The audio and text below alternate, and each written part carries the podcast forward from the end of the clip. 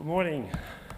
We're reading this morning not in the Authorised Version, but in the New International Version, Genesis chapter two, and reading from verse fifteen to twenty-five.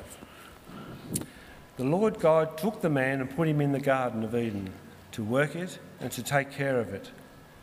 And the Lord God commanded the man, "You are free to eat from any tree in the garden, but you must not eat from the tree of, of the knowledge of good and evil, for, for when you eat from it, you will certainly die." The Lord, said, Lord God said, "It is not good for the man to be alone. I will make a helper suitable for him." Now the Lord God formed out of the ground all the wild animals and all the birds in the sky. He brought them to the man to see what he would name them. And whatever the man called each living creature, that was its name. So the man gave names to all the livestock, the birds in the sky, and all the wild animals. But for Adam, no suitable helper was found. So the Lord caused the man to fall into a deep sleep. And while he was sleeping, he took one of the man's ribs and then closed up the place with flesh. Then the Lord God made a woman from the rib he had taken out of the man, and he brought her to the man. The man said, "This is now bone of my bones and flesh of my flesh. She shall be called woman, for she was taken out of man." That is why a man leaves his father and mother and is united to his wife, and they become one flesh. Adam and his wife were both naked, and they felt no shame. This is God's word.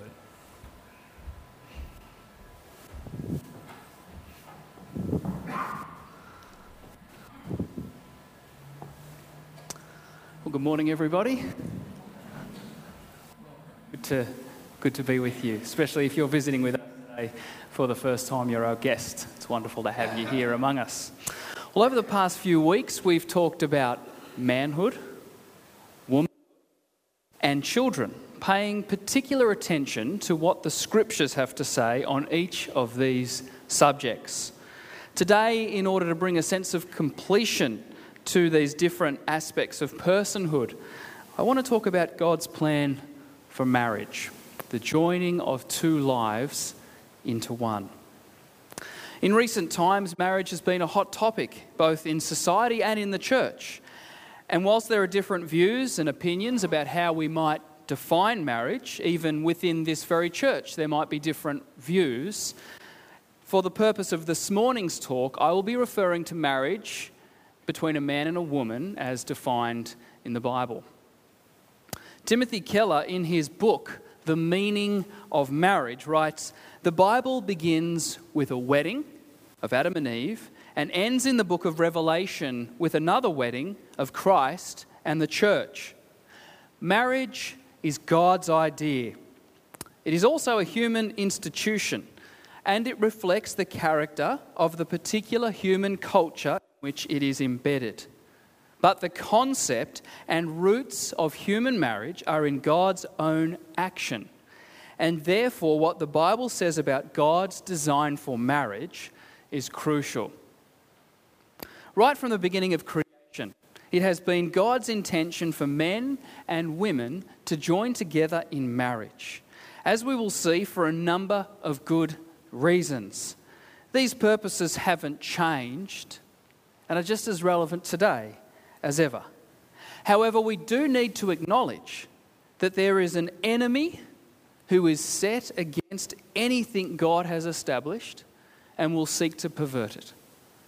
Sadly, the reality is that we live in a fallen world where sin and Satan ruin and destroy relationships. As a church, we should not only be promoting healthy relationships and strong marriages built on biblical principles, but we need to be creating a safe space for those whose relationships have broken down. What is God's purpose for marriage? Why is marriage important to God? Well, in order to answer these questions, we have to start at the beginning. And in Genesis one and two, we find some helpful information about the first coming together of a man and a woman. Some say that the primary purpose for Christian marriage is, in the words of the writer of Genesis, to be fruitful, to increase in number, subdue the earth and fill it. Clearly, this is one of the reasons why God ordained marriage, for the sake of bearing and raising children. Most people would agree that bearing and raising children is an important aspect of marriage, and certainly would envisage their marriage including children. But this alone can't be the only reason for marriage. There will come a time when you think, that's it, we're done having kids. Uh, raising children is certainly a long-term project, but those children will eventually grow up and they'll be ready to face the world as adults. Does this now mean that the marriage lacks purpose? And of course, what about those beautiful couples who can't have children? Does this mean that their marriage is incomplete? Certainly, the Bible suggests that one of the reasons for marriage is to raise children in a godly household, but that is not the purpose. Genesis two does seem to suggest that one of the reasons for marriage is for close and intimate companionship. When you read Genesis one and two, the words of chapter two, verse eighteen, hit abruptly. The Lord God said, "It is not good for the man to be alone." Throughout chapter one, God looks on his work and pronounces that it is good. Verse ten, it is good. Verse twelve, it is good. Verse eighteen, and so forth. There is a sense that God's creation is good. And this is the very first time something in his creation is not good. It is not good for the man to be alone. Now think about this. Up until this point, Adam was sinless. He was in a perfect relationship with God, living in a perfect, beautiful environment. Isn't that enough? Not according to God. God's evaluation was that the man needed a human companion to enjoy a relationship with. And it's interesting how Genesis puts this.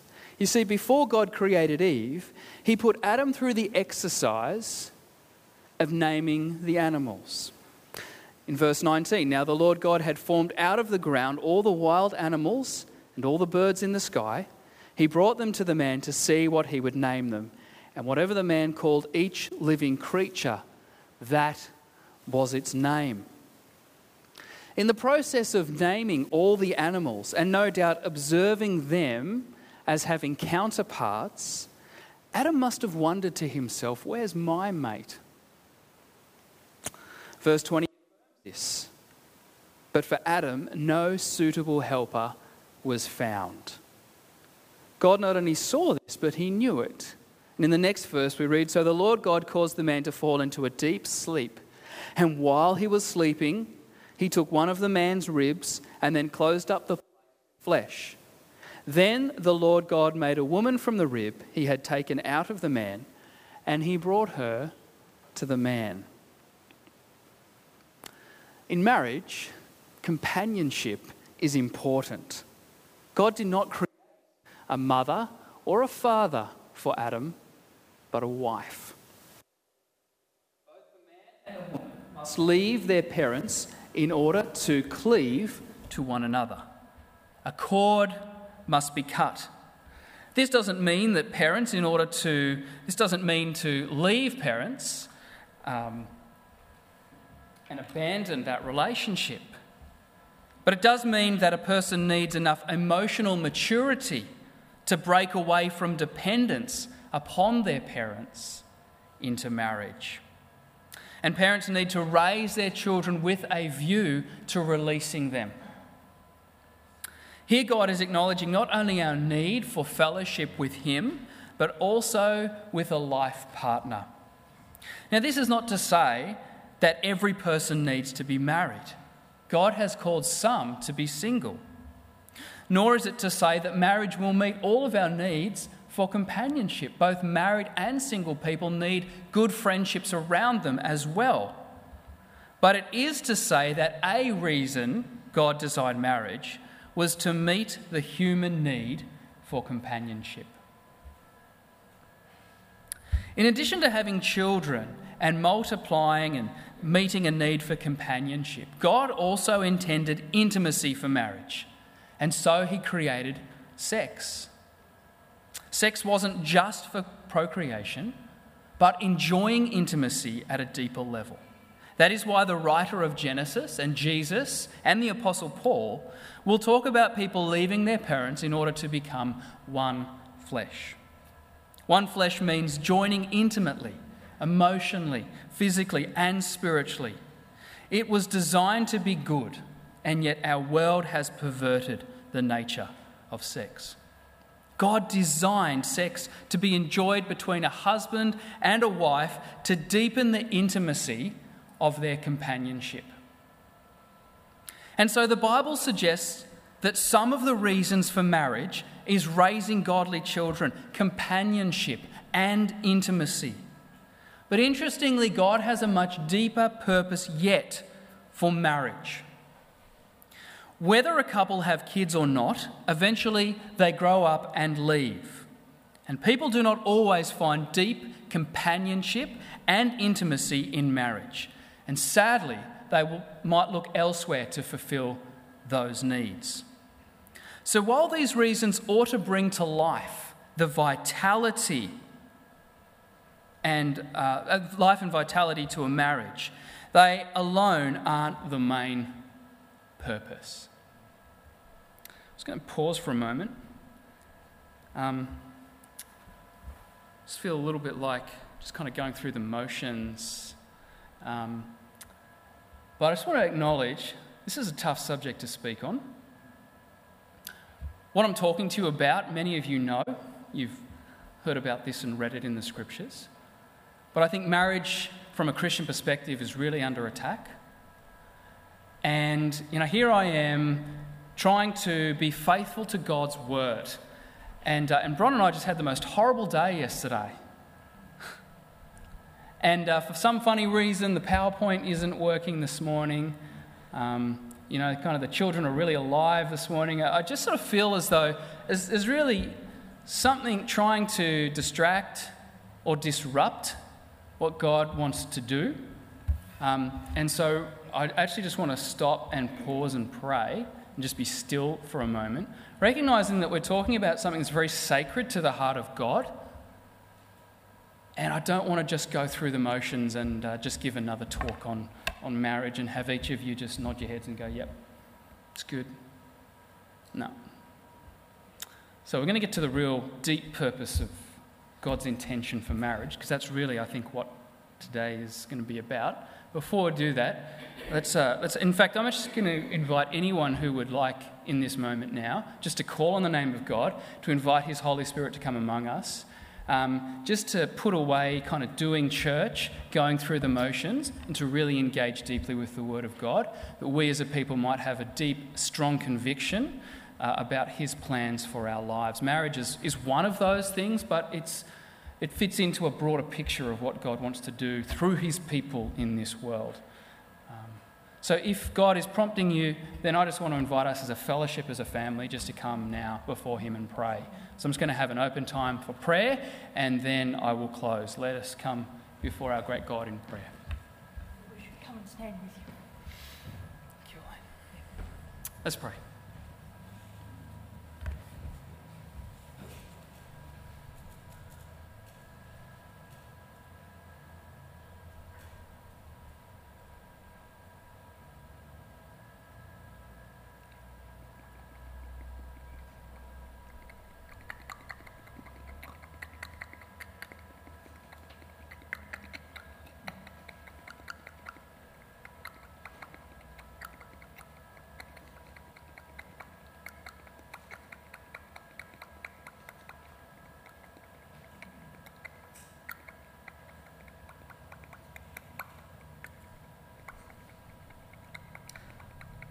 Almighty God, we just call on your Holy Spirit to come and fall afresh upon this place and upon your people. Lord, would we submit ourselves to your word, Father, our world will tell us so many things that are so contrary to your word. But as followers of Jesus, we need to submit ourselves to the word of God. We know that your word, Lord, has power and it has authority. And I pray that it might have the power and the authority in our lives today that you desire it to have. So, Father, come and move amongst your people here this morning. We pray for your word to be spoken, not mine. We pray for your Holy Spirit to do your deep work within our hearts to bring about the transformation that you desire to see in each person's life here this morning. Lord, we just acknowledge that when we open your word, we're dealing with a sacred text. We're dealing with a text that comes from your very heart to your people. Father, sometimes it is so easy for us to overlook your word, to discount it, to become a little bit neutral to it. But I pray, God, that this morning you might have a deepening sense of love amongst your people for your word. Give us a real desire, Lord, to follow you, to be true to godly principles. And Father, I just pray that as we as a people seek to understand and reflect the nature of God in a world that is ever increasingly becoming less and less God-like, I pray, God, that you might fill us with your love, that we might not reflect a God of judgment and criticism and despair, but a God of deep love for all people, a God who created all people, men and women, in his own image, a God who deeply desires relationship with all people, and a God who desires human relationships to reflect something of the Trinitarian nature of yourself, God. Come and be among us now, and we thank you that you are among us. May we be attentive to you always. In Jesus' name we pray. Amen. You're under attack. Excellent. Thanks,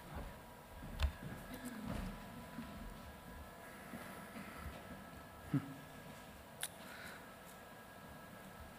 So we talked about children, we talked about companionship, and we talked about intimacy, all being purposes for marriage.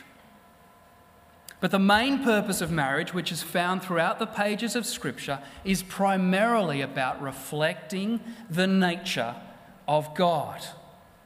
The Apostle Paul in Ephesians five thirty-two, just after he spoke about the importance of love within a, a, a marriage, says, "This is a profound mystery, but I am talking about Christ and the church." What Paul is implying is just like a husband and wife will leave their parents, so Jesus left his home in heaven and his bride became the church. And Christ's love for his bride, the church, was sacrificial and purifying. And so our love towards our spouse ought to be sacrificial and purifying as well. It is interesting to read that the word used for one in Genesis two twenty-four, where God says, "For this reason a man will leave his father and mother and be united to his wife, and they will become one flesh," is the same Hebrew word used for God himself in Deuteronomy six four, where we read, "Hear, O Israel, the Lord our God, the Lord is one." God is one, and God is three. God is unity. God is also diversity. And the same can be said of marriage. A marriage couple are to be united as one in their diversity. And here also the nature of God is reflected. In many wedding vows, most likely in the vows that many of us here today made, we repeated these words to each other, for better, for worse, for richer, for poorer, in sickness and in health, to love and to cherish till death do us part. However, for a marriage to be healthy, surely it has to be so much more than just for better or worse, in sickness, in health. I mean, what if your marriage is just worse than sickness? Is that going to reflect the nature of God? You see, a Christian marriage has to be so much more than upholding a promise not to leave. It ought to include, above all, a covenant to grow, to become the people that God intends us to be. One couple said in their vows, in this marriage, I want to grow as a person. I want to help you grow as a person, and I want to see our relationship of love, companionship and support grow deeper, larger and stronger in Jesus. With the help of God, I commit myself to that. Now that is the purpose of a marriage. In sharp contrast to our culture, the Bible teaches that the essence of marriage is a sacrificial commitment to the good of the other. Therefore, marriage ought to be about helping each other grow into the people God wants us to be.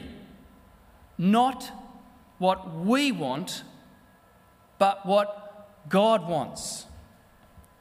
Our marriage will, t- our society will tell us that marriage is all about love. And we just have to love each other. What does that actually mean? And what does that actually look like? And whose definition of love is being applied to that statement? Absolutely, marriage is about love.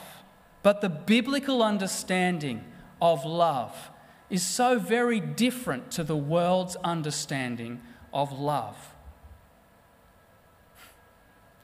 The biblical understanding of love, as demonstrated by Jesus Christ on the cross, is about sacrifice and about service. It's not about self and what I want. And marriage now has become all about what I want. It's all about the need of the individual rather than seeking to meet the need of another individual. Now, this task of actually giving myself to helping my spouse become increasingly more like the person God intends them to be is a hard work, is it not? Marriage is without question one of the tools God uses to help people become more selfless and more Christ-like. Now, I've done a lot of reading this week in order to try and prepare for this morning. And two useful chapters that I read this week shed some light on how we might go about achieving such a goal, such a high and lofty goal.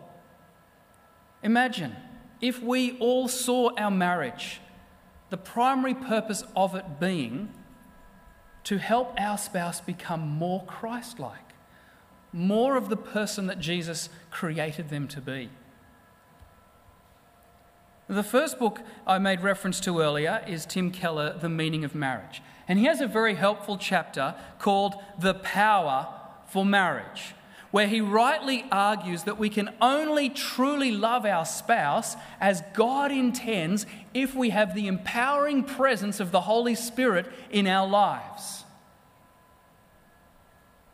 And he comments that this is exactly why the Apostle Paul begins his household instruction on relationships by saying, be filled with the Spirit. That precedes every relationship that follows. This is so important.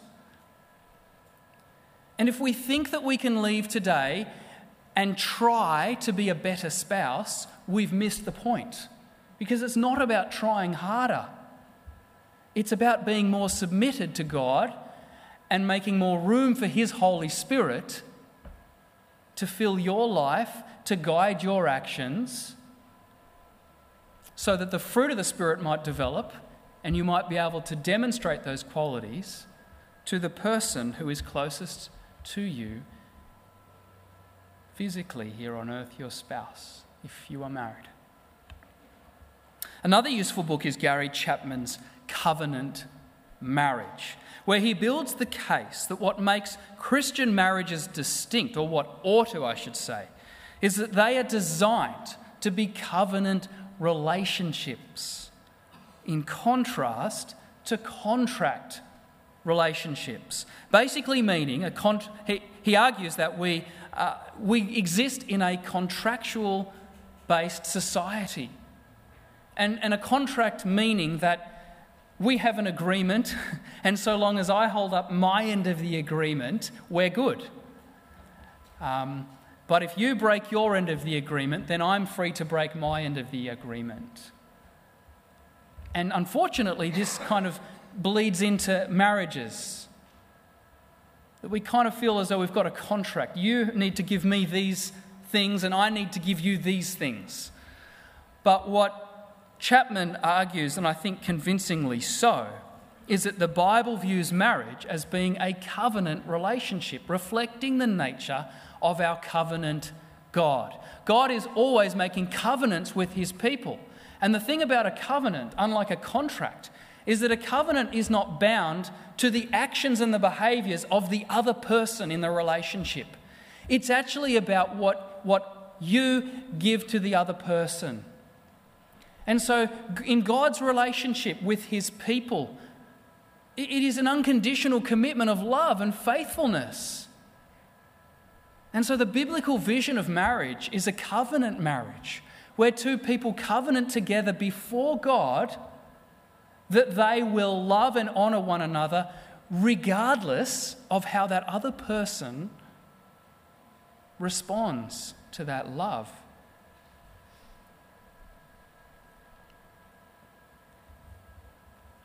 Now again, in an ideal world, both parties in a Christian marriage will be operating under that same pretense and understanding. But as I said right at the very beginning, we live in a fallen and broken world. And so God's ideal is so rarely seen or achieved. Certainly it's never seen or achieved in its fullness.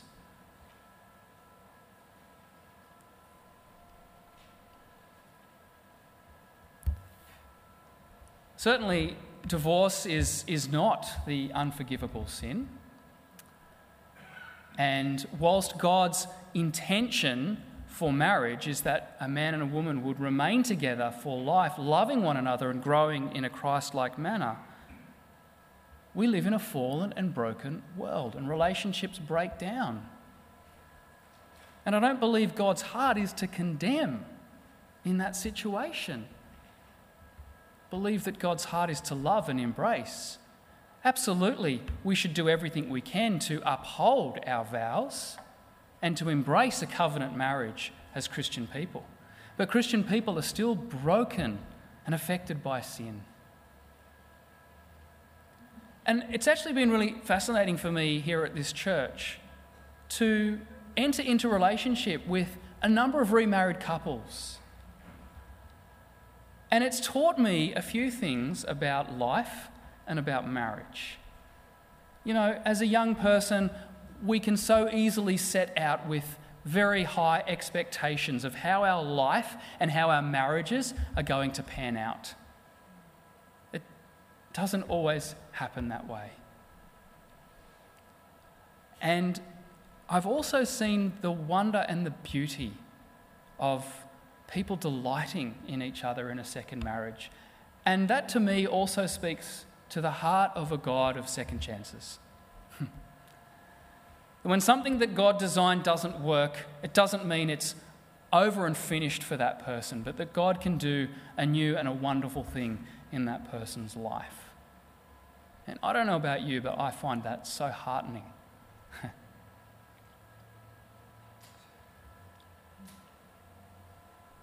So in a covenant marriage, our concern is for the other person, and our concern is to ensure that we regardless of how our partner responds to us, we are committed to loving unconditionally and showing and reflecting the nature of God to our spouse. In Genesis two, eighteen and twenty, we read that God made woman to be a suitable helper for man. How do we interpret this? Over the years, there have been many interpretations, some good and some bordering on spiritual abuse. The Hebrew word helper is not demeaning, nor does it suggest a subservient status. In fact, the very same word is used of God's help for those in distress, for those who require military assistance. It points to the fact that the husband needs and even depends on his wife's support and help. Ultimately, though, the reality is husbands and wives mutually need to help one another grow into the people God intends us to be.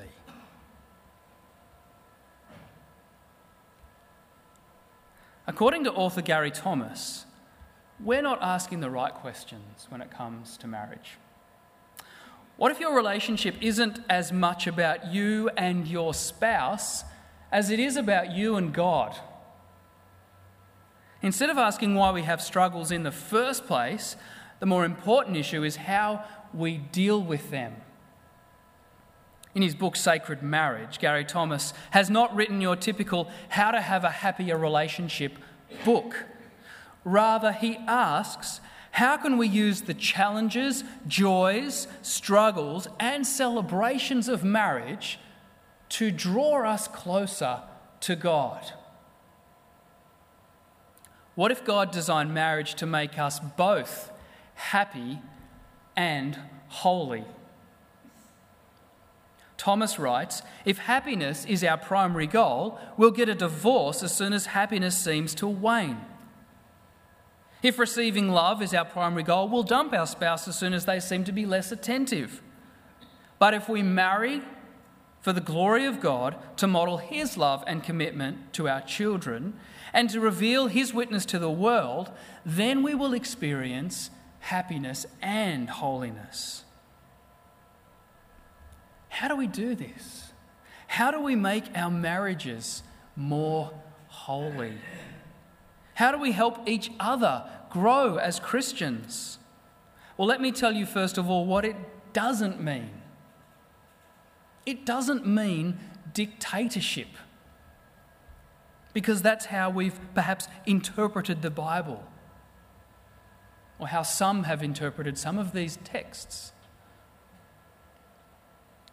I've observed some couples where this happens, and as I referenced earlier, this is called spiritual abuse.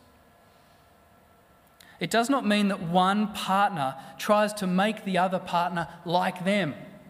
We are unique. And again, it is in our uniqueness that we can reflect the diversity and the unity of God.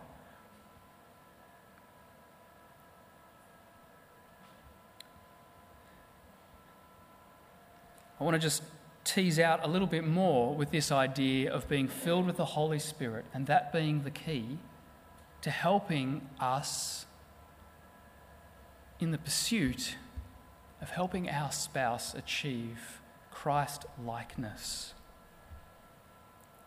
You see, the fruit of the Spirit will help us love our spouses with the strength of God's love. The Holy Spirit will develop within us patience. As long as we remain a Christian, God will continue to chip away at us and mould us into his person. And it takes a lifetime. That's why God designed marriage to last a lifetime. For some of us, we have some pretty big chips that need to be chiseled away at, that can take a lot of time. Husbands and wives, be patient with one another. The Holy Spirit will develop within us gentleness. It's one of the fruits of the Spirit for a reason.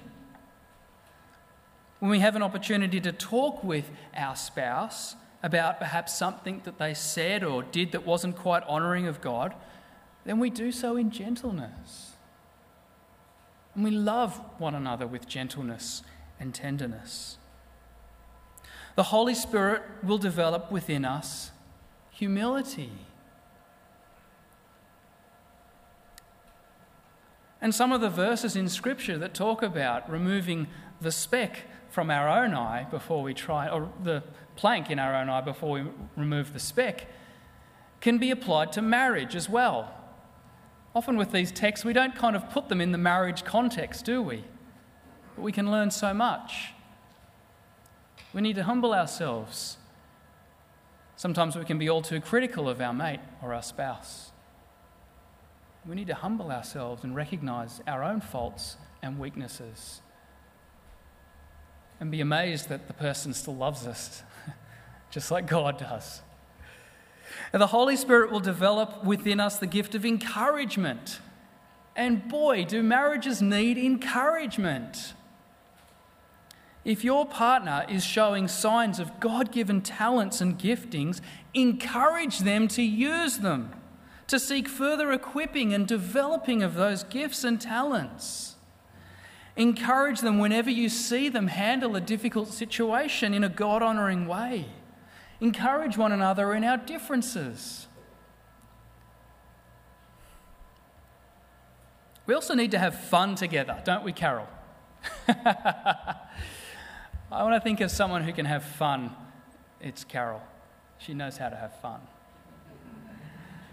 And do you remember where Jesus' first miracle was? It was at a wedding in Cana. And uh, and obviously Jesus didn't want the, the bridegroom and bride to be embarrassed that the wine had ran out. But back in this time and in this culture, they really knew how to celebrate. You know, and a wedding celebration would last for a week, several days. They knew how to have fun. I think what a wonderful way to start married life, with such a wonderful celebration. And what does this say to us? It says that marriage ought to be something that is celebrated often and enjoyed.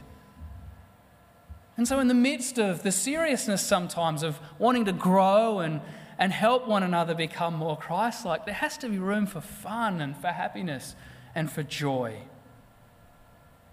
Maintaining a godly perspective of the purpose of marriage will provide a foundation for a successful marriage relationship. Yes, marriage is a wonderful place to bear and raise children. Yes, God designed marriage for intimacy and companionship. But above all, God designed marriage to reflect his own nature. And that puts marriage into a slightly different perspective, doesn't it? All of a sudden it becomes a lot less about me and my needs and a whole lot more about my spouse and their needs. And reflecting God to them, and in turn trusting that they will reflect God to me, and then as a couple, we reflect the nature of God to the world. For those of us who are married, particularly younger married couples, we would do well to invite a, an older Christian couple around for dinner and, and quiz them and talk to them about how they've managed to stay married and what things they've done to cultivate a vibrant, healthy, happy marriage. Perhaps for those of us who are elderly and may be existing in our marriage purely out of obligation to our vows, maybe we need to get around some younger people and learn how to have fun and vitality um, and joy in our marriage. As a church, may we learn to care for those whose relationships have or are crumbling. May we be looking at ways to help make good marriages stronger. And may we all encourage one another in the Lord, whether we are single or married. May God be honoured in all of our lives. Amen. We come to that time now in our service where we're going to celebrate the Lord's Supper. And in the Bible, references are made to